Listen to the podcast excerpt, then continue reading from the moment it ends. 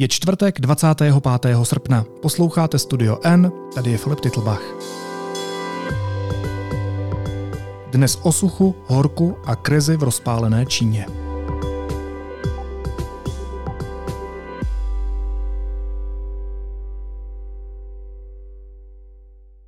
Rice producing areas surrounding China's largest freshwater lake are under threat. Weeks of record heat and drought has shrunk Poyang Lake to about. As farmers, we don't have water during drought. We pray to God, but God hasn't given us rain. We ask the local government, but they won't give us any water. Přes den 41 stupňů a ráno v uvozovkách jen 29. Čínu zužuje rekordní sucho. Vlna veder trvá už od června a teď dosahuje svého vrcholu. Jeho západní Čína je v plamenech. Statisíce lidí mají potíže s pitnou vodou, statisíce hektarů úrody je spustošeno. Usually the water comes up to there. The highest level reaches here. Last summer we had water up to here. Vysychají řeky a kvůli suchu dochází zdroje elektřiny. Shanghai is switching off the lights along its famous Bund riverfront. Now, officials say that it's a move to save electricity as a nationwide heatwave sends demand for power soaring. Ustojí to čínská ekonomika? A co si z čínského sucha můžeme odnést my? Ve studiu N vítám redaktorku zahraniční redakce deníku N, Majdu Slezákovou. Majdo, vítej, ahoj. Děkuji za pozvání, ahoj. 今天呢，今天早上的时候，这个呃，在已经在那个最高那个山头了。然后今天下午的时候，Kdybych byl Číňan, kdybych teď žil v Číně, dejme tomu v Pekingu nebo v Šanghaji, tak jak vypadá ten můj den z pohledu počasí? Jak mě ovlivňuje to počasí? V Pekingu a v Šanghaji by se směl ještě možná dobře, eh, protože v Pekingu je dneska krásných 32 stupňů maximum a v Šanghaji tuším nějakých 630. Mm-hmm. Já bych spíš eh, připomněla nebo vynesla tady eh, jinou, či, jiné čínské město, které možná třeba neznají posluchači tolik jako Peking nebo Šanghaj, ale ve skutečnosti je to vlastně největší město v Číně na počet obyvatel. Ono je to celá taková vlastně jakoby speciální správní oblast. To místo se jmenuje Chongqing a je na jeho západě Číny v podstatě. A dohromady má asi 30 milionů obyvatel. A kdyby se ty dneska ráno probudil v tomhletom krásném, obrovském městě, tak by se možná probudil úplně spocený, protože ráno ty teploty dneska klesly na úžasných 30 stupňů ve stínu. Fuj. Přes den se předpovídá 41 stupňů, s tím, že ale pocitová teplota je vyšší. Já si normálně pod tím jenom o tom mluvíš. No, no a ještě samozřejmě to není žádné suché, suché vedro, jo? to je takové to vlhké, kdy člověk má potíže se i nadechnout. Takový to dusno. No, takže by se zprobudil, zanaříkal by si, že už kolik mě dnů si neviděl jako ani obláček na obloze, že hmm. neprší, zjistil bys, že ti nefunguje třeba výtah, že musíš jít pěšky, kdybys bydlel v nějakém rakodrapu věžáku, tak bys se šel třeba několik desítek pater, možná by ses nedostal ani pořádně do práce, protože by buď doprava kolabovala, nebo by nešla elektřina. V práci by si třeba, kdyby se chtěl ochladit, tak bys neměl šanci vůbec na klimatizaci, protože klimatizace by třeba nefungovala, takže by se posadil zády k takovému obrovskému ledovému bloku, který by ti tam postupně jako tál a tebe by to tak jako ochlazovalo. Večer by se začal do restaurace na nějakou romantickou večeři při svíčkách, kterou ovšem um, nebyla by to jenom romantika, byla by to vlastně nutnost, protože vypadává elektřina, ať už teda, že nedostatek energie vlastně jako neštěstím, anebo protože jsou to řízené vlastně výpadky nebo jako šetření, aby, aby té energie bylo jako dostatek aspoň na nějaké nejnutnější věci. No a večer, když by si teda lehnul do postele, ještě v té restauraci by se ovýval nějakým vějířem, protože ani na větráky třeba není elektřina, tak bys si slehl do rozpáleného lože, příkrývky by tě neochladily, neochladilo by tě prakticky nic a uh, spal by si s perspektivou, že se druhý den zase probudíš úplně spocený a splavený.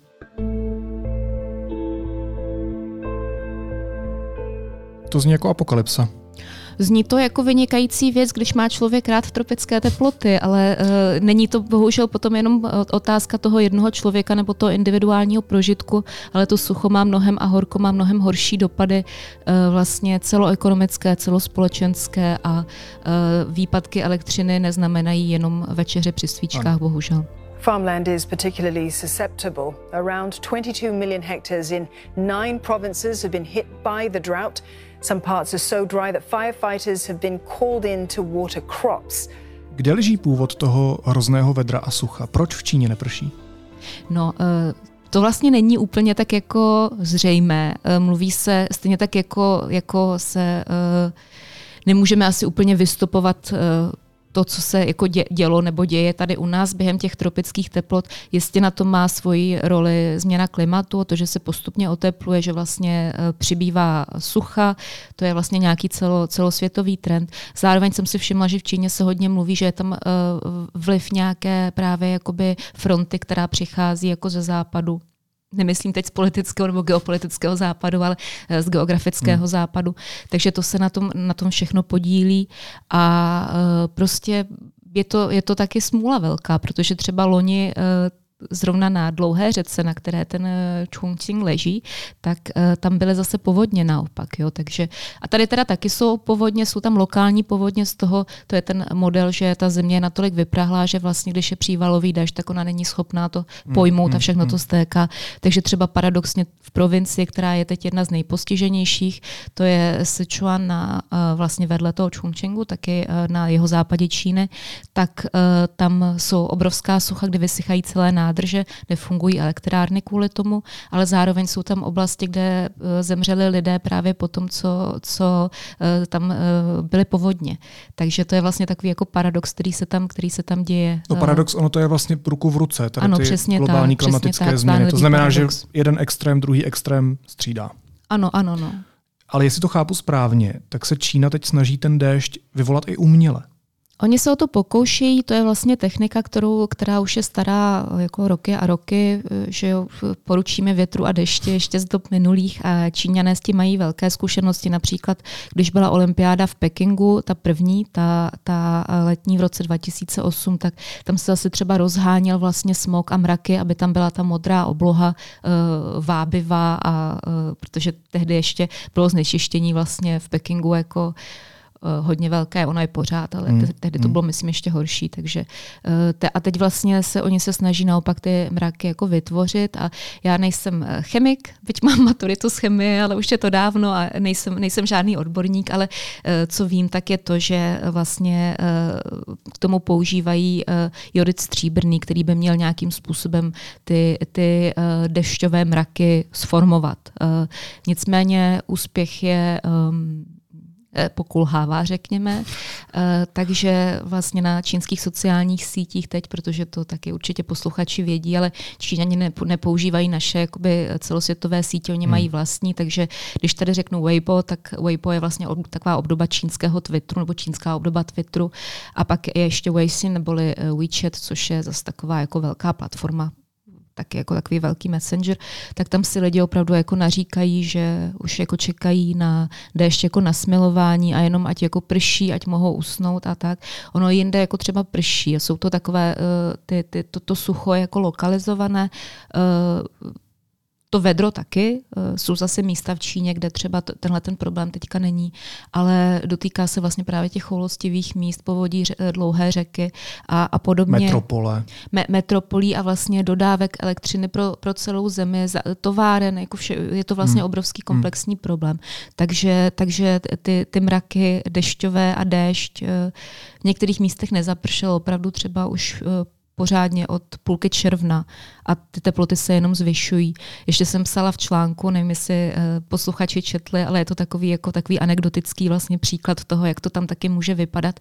Nějaká paní se ráno na trhu koupila sáček krevet, eh, byly, ten prodavač je dal, byl ještě živé, ten prodavač je dal do sáčku s vodou, jí to trvalo necelou hodinu domů. Bylo 9 ráno ještě, takže ne jako takový ty, ty teploty vrcholí potom, že v pozdním odpoledni, ale ona vlastně do té desáté hodiny ne, dopoledne, než se dostala domů, tak zjistila, že část těch krevetí tam zrůžovila, že se prostě uvařily v té vodě. Uh-huh, uh-huh. A říkala, že ona vlastně postavila jenom ten sáček na chvilku postavila na chodník a, a potom si ho vzala a jela vlastně domů na kole, měla to v tom takovém tom košičku na kole a prostě je to tak, no. Bylo to, bylo to, bylo to hodně jako virální video, Číňani to hodně vyhledávali. Eh, to myslím taky dokazuje to, jak eh, je to teď eh, žhavé doslova téma. Hmm. No a jak se tomu ti lidé snaží přizpůsobovat? No, uh, jsou vynalézaví. Uh, samozřejmě v takovýchhle teplotách je klimatizace požehnání. Já třeba, když já jsem žila v Číně, já jsem byla v Nankingu, což je eh, město, eh, tehdy bylo asi 9 milionové, přibližně na úrovni Šanghaje. Už je to vlastně subtropické pásmo a tam je opravdu jako v létě hodně horko a hodně vlhko. A tam prostě neexistovalo v tom městě nějaký jako modernější dům bez klimatizace. Jo. To bylo úplně všude. A kdybych já neměla klimatizaci, tak se tam úplně zblázním. A teď hmm. vlastně to nefunguje, takže se používají ty nejrůznější větráky, pokud, pokud fungují, pokud ne, tak se uchylují Číňaně také k těm uh, dobře prověřeným uh, mnoha staletími metodám, že prostě vějíře, že jo, koupaliště praskají ve švech, fontány, dělá se vlastně všechno, všechno možné pro to, aby se, aby se tomu vedru člověk vystavoval co nejméně. Ty jsi říkala, že se to dotýká snad všech aspektů života, logicky. A zmiňovala se třeba nedostatek elektřiny. Tak jak se tohle všechno dotýká ekonomiky? Jak to dopadá na čínskou ekonomiku, která roste neustále?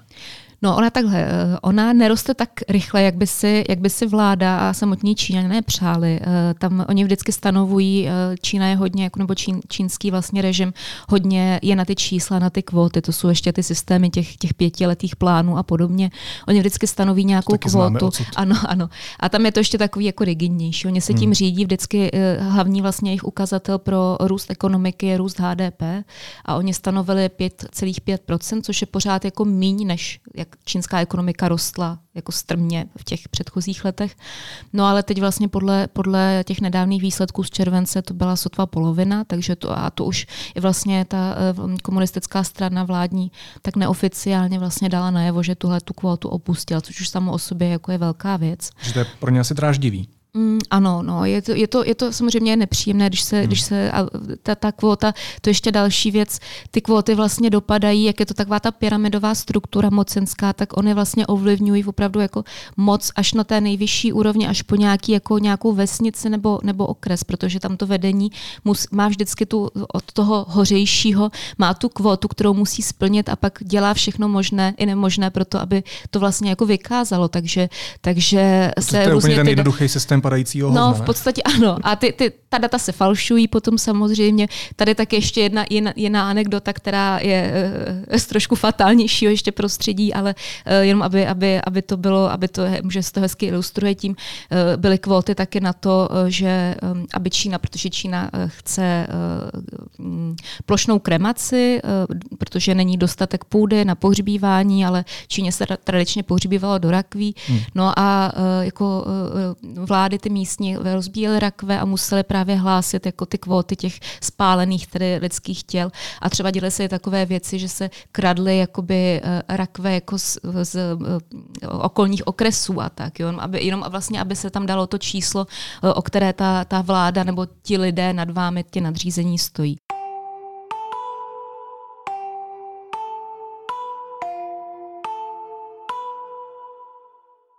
Takže vlastně jenom, aby, wow. aby, aby bylo vidět, že ta kvota opravdu to je jako velká věc. Jo. A teď vlastně, teď vlastně to, to padá a um, čínská ekonomika pořád ještě, byť oni se neustále snaží ji uh, vlastně reformovat a uh, zaměřit ji víc na služby, na vys, uh, technologie a podobně, tak pořád ještě stojí taky hodně na průmyslu a uh, továrny, na kterých se ten průmysl zakládá, ty, ty teď zase stojí kvůli tomu, že není elektřina, která by je poháněla, hmm. protože stojí třeba ty vodní elektrárny. Ten Sichuan, který už jsem zmínila, tak to je místo, kde více než 80% elektrické energie pochází z vodních elektráren. Tady by asi ochránci životního prostředí zajásali, že to jsou obnovitelné zdroje, že to je paráda. Ale... Sichuan, ano, Sichuan taky tu en, en, energii zásobuje, tu elektřinou zásobuje i jiné oblasti, takže to není vlastně jenom otázka téhle jedné provincie. Šanghaj třeba od něj bere, elektřinu a podobně. No ale když ti vyschnou ty nádrže, které vlastně ty elektrárny pohánějí, tak seš v háji.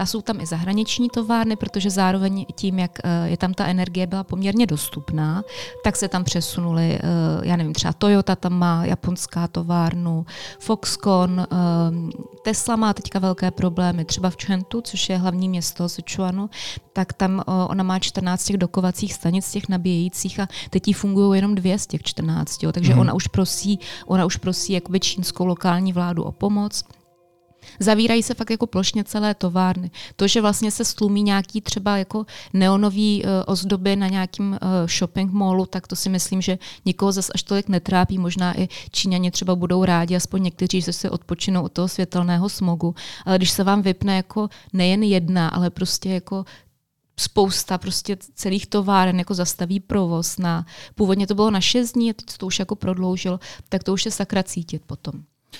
No a co Čína dělá, aby, jak se říkala, nebyla v háji? To znamená, aby uh, tyhle dopady klimatické změny řešila nějakým způsobem systematicky, protože předpokládám, že teď asi úplně na ty udržitelné zdroje nesází. No, uh, snaží se pořád. Ona je to taková, taková jako zajímavá vlastně schizofrenie, ale jako pochopitelná, jo, protože oni vlastně mají ten závazek, eh, že do roku 2060 budou uhlíkově neutrální. Hodně o tom mluví, je to vlastně cíl, který je zaštítěn samým uh, předsedou a generálním tajemníkem Číny uh, Xi Jinpingem, který a jakmile on už se za něco postaví, tak, tak to je opravdu potom, to už je jako je potom beton, jo, přesto hmm, nejede hmm. vlak. Stejně tak jako třeba nejede vlak pořád přes tu nulovou uh, strat, uh, toleranci covidu, která taky působí jako spoustu potíží a taky vlastně zpomaluje hodně tu ekonomiku. No a uh, takže uh, ta uhlík, uhlíková neutralita, oni se prostě snaží, investují fakt obrovské peníze a v řadě případů jako úspěšně do těch obnovitelných zdrojů mají hrozně jako vyvinutý průmysl jako solární panely, větrné elektrárny staví jako závod a td. No a například třeba zrovna v tom Sichuanu to je jako hub vlastně celočínský na výrobu solárních panelů. Jo. Tam se vyrábí ty, ty vlastně ty zásadní součástky a to teďka taky stojí. Jo. Takže to vlastně vš, vš, ruku v ruce jde všechno se vším. Uh, Zároveň ale s tím, jak oni takhle mohutně investují do těch obnovitelných zdrojů, tak pořád vlastně otvírají nové a nové ty uhelné elektrárny.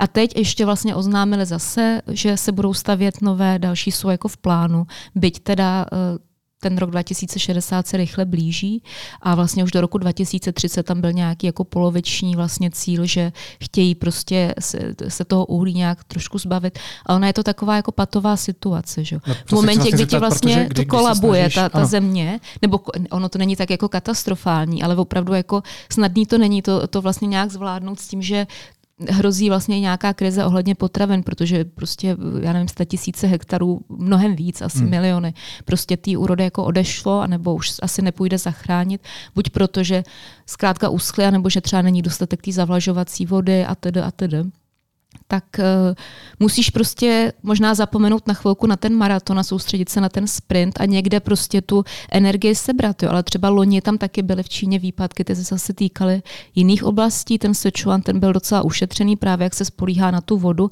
ale místa, které se spolíhají na uhlí, tak taky neměly elektřinu a byla, byla na příděl a tak, protože zase byl velký nedostatek globální, že jo, uhlí byl, byl problém a tedy.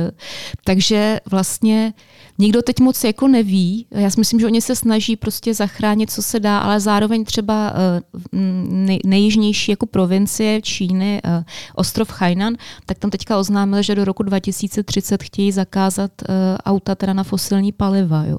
Takže je to takový, že vlastně všechny ty cíle nějak jako běží souběžně, ale je otázka potom, co z toho, co z toho potom vyjde třeba po pár letech. Počkej, ale tak když stavíš další a další uhelné elektrárny, tak se vlastně snažíš čelit dopadům klimatické krize tím, že ji ještě zhoršuješ. Mm, tak je se... tohle kolo, který se nedá zastavit? Já eh, to, to asi nejsem úplně ten pravý člověk, koho, koho, koho se na to ptát a myslím si, že jako um, Upřímně, že třeba kdyby si, eh, kdyby si vedení teda komunistické strany v Pekingu mohlo vybrat, jestli by se mohli teďka hodit jako uhlí do koše a okamžitě přejít na ty obnovitelné zelené zdroje, tak by to udělali hned. Pro ně je to velký problém, jednak samozřejmě z, eh, hlediska nějaké budoucnosti Číny, ale také eh, z hlediska jejich moci, protože oni potřebují, aby ta země fungovala, že jo, aby, aby prostě ta moc nebyla nikým jako spochybňována. Uh, no ale ono to nejde a jako v momentě, kdy opravdu ten, a to, to máš uh, skoro miliardu a půl lidí, musíš je nějak nakrmit, musíš a navíc uh, lidi hlavně v, tedy v těch městech, kde ten problém uh, s elektřinou je uh, hodně citelný, tak tam jsou zvyklí už na nějaký životní standard. Hmm. Spousta lidí, teda není tam samozřejmě, že by si všichni žili jako v bavlnce, ale, ale hrozí vlastně ti i nějaká jako společenská destabilizace, abych použila ten jejich slovník, což je jako noční můra. Takže oni třeba teďka nemají asi úplně na výběr, bych řekla. Jo? Tam prostě prostě tu, tu elektřinu od někud potřebují vzít, tak uh, hold to uhlí prostě je ještě pořád teď taková jako uh, ne asi úplně jako ideální a ani ne vítaná, ale asi nutná cesta. Ty jsi několikrát zmínila komunistickou stranu a myslím, že bychom se o ní měli taky bavit, protože ten politický aspekt je velmi důležitý v řešení té krize. Jakou roli vlastně v řešení celé té situace hraje to, že v případě Číny jde o totalitu? Protože například v té covidové pandemii, v té, v té krizi jsme viděli, že jí bohužel, možná řekněme, ty totalitní státy uměly řešit o dost efektivněji, hmm. než třeba my. Protože rozhodnout něco bez souhlasu většiny je prostě rychlejší, efektivnější a jednodušší než ten demokratický proces. Mm-hmm. Já ještě bych tady k tomu jenom chtěla říct, že vlastně uh, zase tohle je taková uh, nebezpečná věc, vlastně co si řekl, protože jako efektivita je jedna věc, mm. ale aby to potom, protože to zase půjde na ruku Číně, která vlastně tohle to hrozně používá a říká, že my jsme úplně selhali na západě a oni jsou právě ti, kteří to, kteří to zvládli a tím pádem ze sebe vlastně ten režim jako svaluje tu vinu nepochybnou za, za to, co se dělo minimálně v počátcích té pandemie. To znamená, že vlastně uh, o tom selhalo a nepřiznalo se to.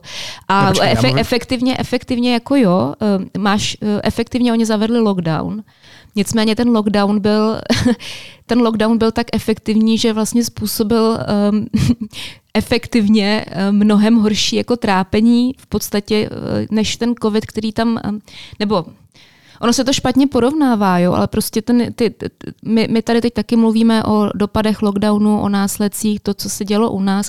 V té Číně to bylo jako nesrovnatelně vlastně jako brutálnější ty, ty, ty, um, ty, ty restrikce a pořád vlastně ještě svým způsobem jsou. Hmm. Takže záleží na tom, co si představuješ pod pojmem efektivita. Efektivně zavřít velkoměsto jistě to Číňani dokážou. Uh, otázka je potom, jaký ten, jaký ten lockdown prostě... Uh, jo. Ne, nevím, jestli jsme se úplně pochopili. Efektivita no. v tom, co jsem popisoval, je vlastně ta rychlost, s jakou můžeš něco rozhodnout. Hmm. Jo, pak je samozřejmě otázka, jestli to je dobré nebo špatné rozhodnutí, ale v demokratickém procesu zkrátka nějakou dobu trvá, než Rozumím. se zástupci nebo lidé prostě shodnou na nějakém řešení. Třeba i v případě klimatické krize a vidíme to i v tom, jakým způsobem se Západ snaží shodnout na něčem, jakým způsobem hmm. tomu budeme čelit. Kdežto v případě Číny, v případě totality, totalitního režimu a komunistické strany a toho betonu, který se o něčem rozhodne, hmm. jak říkáš, a nejde přes to vlak, to přece musí být mnohem jednodušší, protože se řekne, takhle to bude a takhle to je. No, eh, řekne se. Eh, řekne se A, pak by se mělo udělat to B a jak už jsem řekla, tak eh, to, že se vyhlásí nějaká kvota, neznamená, že té kvóty bude dosaženo. A hmm. pokud už je dosaženo a bude vykázána, tak to vůbec neznamená, že ta kvóta je reálná. Ostatně samotný ten růst čínské ekonomiky, který vlastně, což je takový ten pověstný čínský ekonomický zázrak, kde to spousta lidí vele bylo, jak prostě Čína jde nahoru, tak ani samotná ta kvóta vlastně, nebo ten, ten, ty, ty čísla toho růstu nejsou, nejsou jako spolehlivá a je chyba brát je jako, jako bernou minci, protože právě už jsou výsledkem toho obrovského vlastně mm, té změti těch lokálních prostě vlád, které to posílají někam nahoru a je to prostě zkreslená věc. Uh, Jistě Číně se snáze přijímají rozhodnutí, nebo vy, takhle vyhlašují se snáze rozhodnutí, protože jsou to rozhodnutí ústředí, ale zároveň třeba u, té, u, té, u toho klimatu a zase jako tady předesílám, že já nejsem žádný jako odborník a nechci tady znít jako nějaký jako moudroprt, který jako ví všechno. Ale já si to, já si to aspoň jako představuju, nebo z toho, co já vím, si to představuju tak, že uh, to není jakoby uh, tak, že by, že by s tím Ching uh, řekl A až Z a všechno vlastně to, co by, co by řekl, on se udělalo. Tam v Číně je spousta uh, schopných uh, vědců, kromě nějakých jako stranických kádrů a uh, funkcionářů a podobně. Jsou tam lidé, kteří ty věci berou opravdu vážně. Je to opravdu jako armáda nějaké odborné jakoby společnosti, která pracuje a která vlastně spolupracuje jakoby s, tou, s tou vládní stranou nebo s, tou, s těmi politickými strukturami. Takže uh, ne všechny ty výnosy jsou nějaké jako svévolné, je to, je to prostě, vzniká to nějak jako dlouhodobě. Um, a otázka je právě taky ta, jako když už si něco přijme, tak jestli to potom bude mít nějaký, nějaký, nějaký dopad, že vlastně to, ta snadnost toho, toho, toho výnosu nebo toho, toho přijetí toho rozhodnutí a to vlastně rozkazu z toho ústředí jako směrem do všech těch stran Číny neznamená to, že, eh, že to vlastně jako něco zachrání. Ale samozřejmě je to, je to tak, Čína je větší než třeba Evropská unie, ale nemusí se těch provincií, ne, nevzniká tam něco, jako je, jako je mezi členskými zeměmi Evropské unie například, nebo něco takového. Když ještě na chvilku zůstanu u té ekonomiky, tak uh, velká část věcí kolem nás pochází z Číny. Možná i tenhle mikrofon Made in Australia, tak ten zrovna ne. ale myslím, možná že, ale součástky některé. Myslím, že ano, možná některé součástky nebo určitě další věci v tomhle studiu pochází z Číny.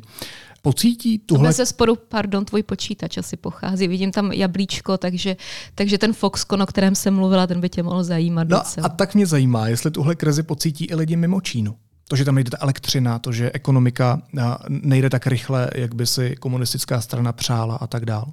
No, já myslím, že už ji pocitujeme dlouho a nejen teda ohledně té klimatické, ale už předtím právě s covidem a podobně eh, je tady velký nedostatek. Myslím si, že jestli někdo třeba teďka rekonstruoval něco nebo opravoval eh, nějakou elektroniku nebo tak, tak asi ví, jak dlouho se čeká na součástky a podobně eh, to zavření těch továren, které působí zahraničních, které působí na, na eh, čínské půdě a stejně tak jako čínských továren, bude mít dopad ten, na ten solární průmysl samozřejmě také, protože se ty, ty panely jsou taky poměrně významná věc. To jsem se teď nedávno bavila s kolegyní eh, Milou Petrou Procházkovou, která říkala, že eh, protože nějak jako rekonstruovali taky a snad, že eh, čekací doba na solární panely je teď opravdu jako mnoho měsíců, až snad jako rok nebo, hmm. nebo takže, takže, takže jistě jako všechno, co se děje v Číně, dopadá velmi významnou měrou jako na, na okolní svět a možná víc, než si uvědomujeme.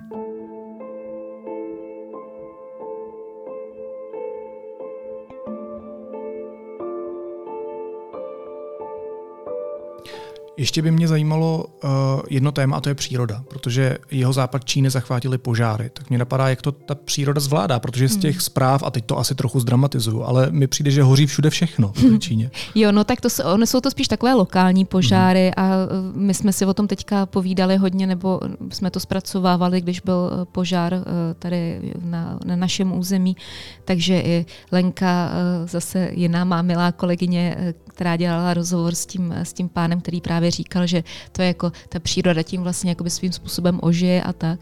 Takže sám o sobě ten požár jakoby třeba by nemusel být nutně tak fatální. Oni jsou jako, byly fakt jako lokalizované, některé už se podařilo uhasit. A je to ale běžné, samozřejmě, že v době jsou samozřejmě, samozřejmě. Ale, ale jako je nepříjemné, když třeba právě nedostatek té eh, elektrické energie už vlastně třeba pro ty, pro ty záchranné složky a pro ty hasiče. Jo. Hmm. Jako načerpat třeba vodu do těch, do těch eh, jak se to hm, Ježíš, teď mě to vypadlo. Cisterna? Ne, já jsem tě, pořád mi skáče bambivak, ale to asi není bambivak, ale jsou to takové ty, co je, eh, ty speciální helikoptéry s těmi... To s těmi jsou bambivaky. Vážně? No? Já jsem si představila toho jelínka, už jsem si říkala, že jsem... že jsem už tak zmanipulovaná Počkej, tou rostomilou azijskou kulturou. Ano, je to že... bambivak, můžeš pokračovat. A tak, tak teď jsem se ale úplně uklidnila. Teda, jako, ještě to se mnou není tak špatný. takže, takže vlastně i načerpat, načerpat tu vodu, že jo, to taky nikdo jako nedělá, takže by tam stál u pumpičky a pumpoval. To se taky dělá všechno skrze elektřinu, takže, mm-hmm. takže to, je, to je taky problém. A vlastně i ta příroda, to bylo ještě vlastně téma, na kterém my jsme se domlouvali úplně původně, než to vlastně odsunuli jako jiné palčivější věci. Ale před časem taky jsem psala eh, článek o tom, že je největší sladkovodní jezero v Číně, které vlastně pravidelně jako vysychá vždycky na zimu že zní v takové jakoby močály a tak a, a přes léto jako je obrovské, ale vlastně ta jeho plocha vodní neustále jako ubývá. A e, rekordní sucho už se týká vlastně i, i tady toho jezera a tam zase jsou nějaké jako vzácné živočišné druhy, které mohou vyhynout, a, ale samozřejmě se to netýká jenom nějakých uh, ohrožených druhů, ale například třeba i domácích zvířat. Jo. V Číně umírají ve velkém třeba slepice, hrozně podražily vajíčka, protože eh, ty, ta zvířata jsou vystresovaná z toho horka, odmítají snášet, dokonce už se instalují třeba na nějaké farmy i jako speciální větráky, aby to ty zvířata ochlazovalo. Teď zrovna jsme se bavili předtím, než jsme začali začali eh, natáčet, že na sociálních sítích je třeba video, jak eh, pláče jedna farmářka.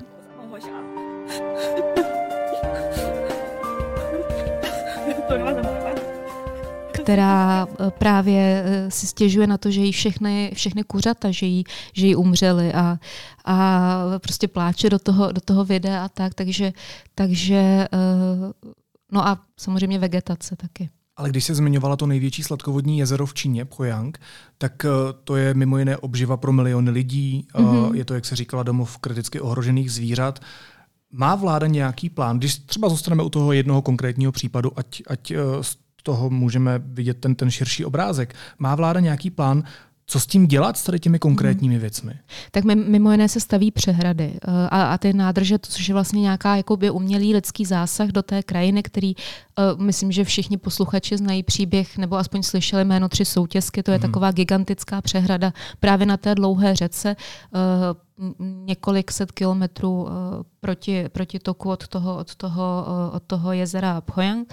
A uh, tyhle ty, ty nádrže vlastně mají jak tedy kapacitu zadržet hodně vody a fungovat jako nějaký nouzový zdroj, třeba když je sucho právě, tak jsou tam samozřejmě vodní elektrárny taky.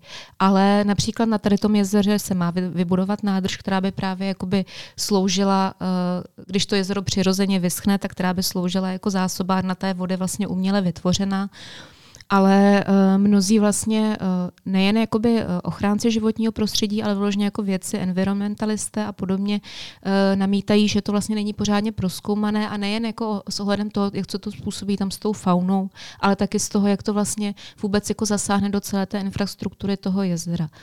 To jezero slouží právě jako třeba zdroj pitné vody taky a to je taky teďka velký problém, jo, že jsou prostě tisíce lidí, kteří mají teď v té situaci velmi stížený přístup přístup k pitné vodě, to opravdu jako není, není málo. A třeba, třeba jedno z těch měst v tom Sichuanu, eh, které eh, trápí teďka opravdu jako velké nepříjemné výpadky elektřiny, a to ještě taky se bavíme třeba o tom, že ta elektřina může vypadnout v nemocnici, kde jsou lidi na ventilátorech a podobně. Jo. Takže to může mít ještě spoustu dalších obětí v tomhle ohledu. Tak tam žije skoro 6 milionů lidí.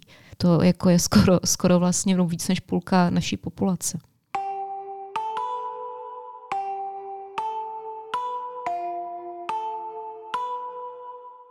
Ukazuje ta situace v Číně, co nakonec čeká nás všechny? Já doufám, že ne. No, je tohle pohled do budoucnosti? Nakolik je to reálný pohled do budoucnosti?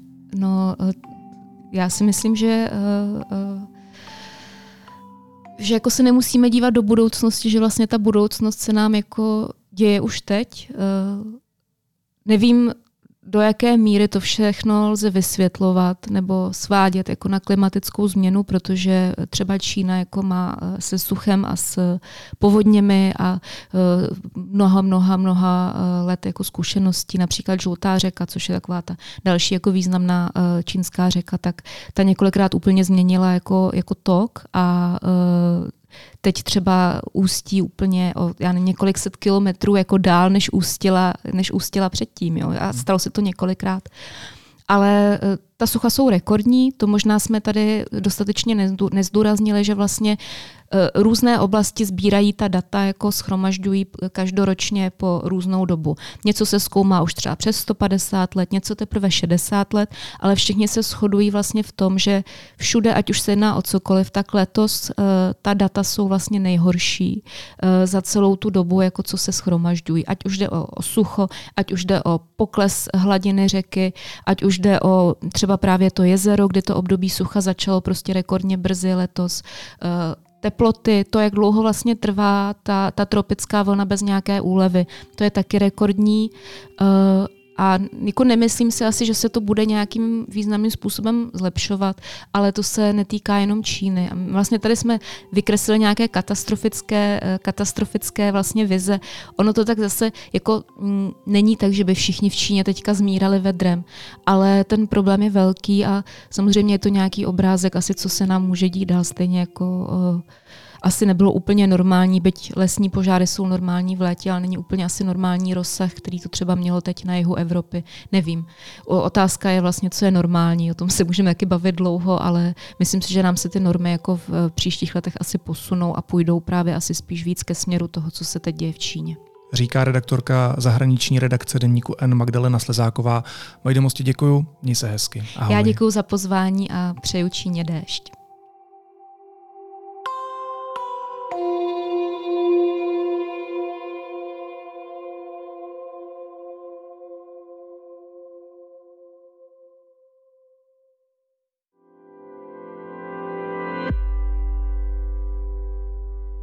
Následuje krátká reklamní pauza. Za 15 sekund jsme zpátky.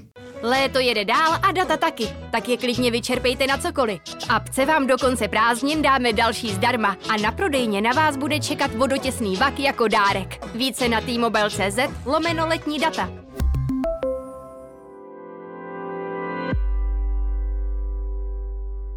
A teď už jsou na řadě zprávy, které by vás dneska neměly minout. Rozšíření Severoatlantické aliance o Finsko a Švédsko bude sněmovna schvalovat na nejbližší řádné schůzi, která je svolaná na pátek. ČTK to sdělila předsedkyně dolní komory Markéta Pekarová Adamová. Americké sankce proti Rusku zatím nezastavily veškerý obchod. Do Spojených států od začátku ruské války doplulo přes 3600 dodávek ruského zboží, zjistila to agentura AP. Je to pokles ze 6 000 za stejné období loni. Jde například o kovy, dřevo, radioaktivní materiál a další zboží za miliardu dolarů. Ukrajinská armáda odrazila útoky ruských sil u Sloviansku, Bachmutu a Avdijivky na východě země. Vyplývá to z hlášení ukrajinského generálního štábu. Myanmarské úřady zadržely bývalou britskou velvyslankyni v Myanmaru Vicky Bowman a jejího manžela. Agentuře Reuters to řekly tři zdroje obeznámené se situací. A proruští separatisté z mezinárodně neuznávané Doněcké lidové republiky obvinili Česko ze spoluúčasti na údajně chystaném teroristickém útoku. Ten měl podle nich v době konání referenda o připojení DNR k Rusku spáchat Ukrajinec vycvičený v Česku. A na závěr ještě jízlivá poznámka.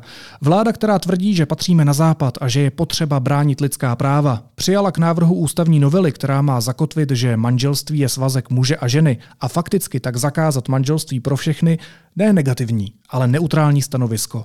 Jako by lidská práva byla otázkou momentálního názoru, přesvědčení, nálady. A jako by bylo jedno, že tu jedna skupina lidí zkrátka nemá stejná práva jako všichni ostatní. Mimochodem, poslední zemí, která takový ústavní zákaz přijala, bylo Rusko. A protože už je evidentně všechno jedno, tak já zaujímám neutrální postoj ke gravitaci a k vraždění koťátek. Naslyšenou zítra.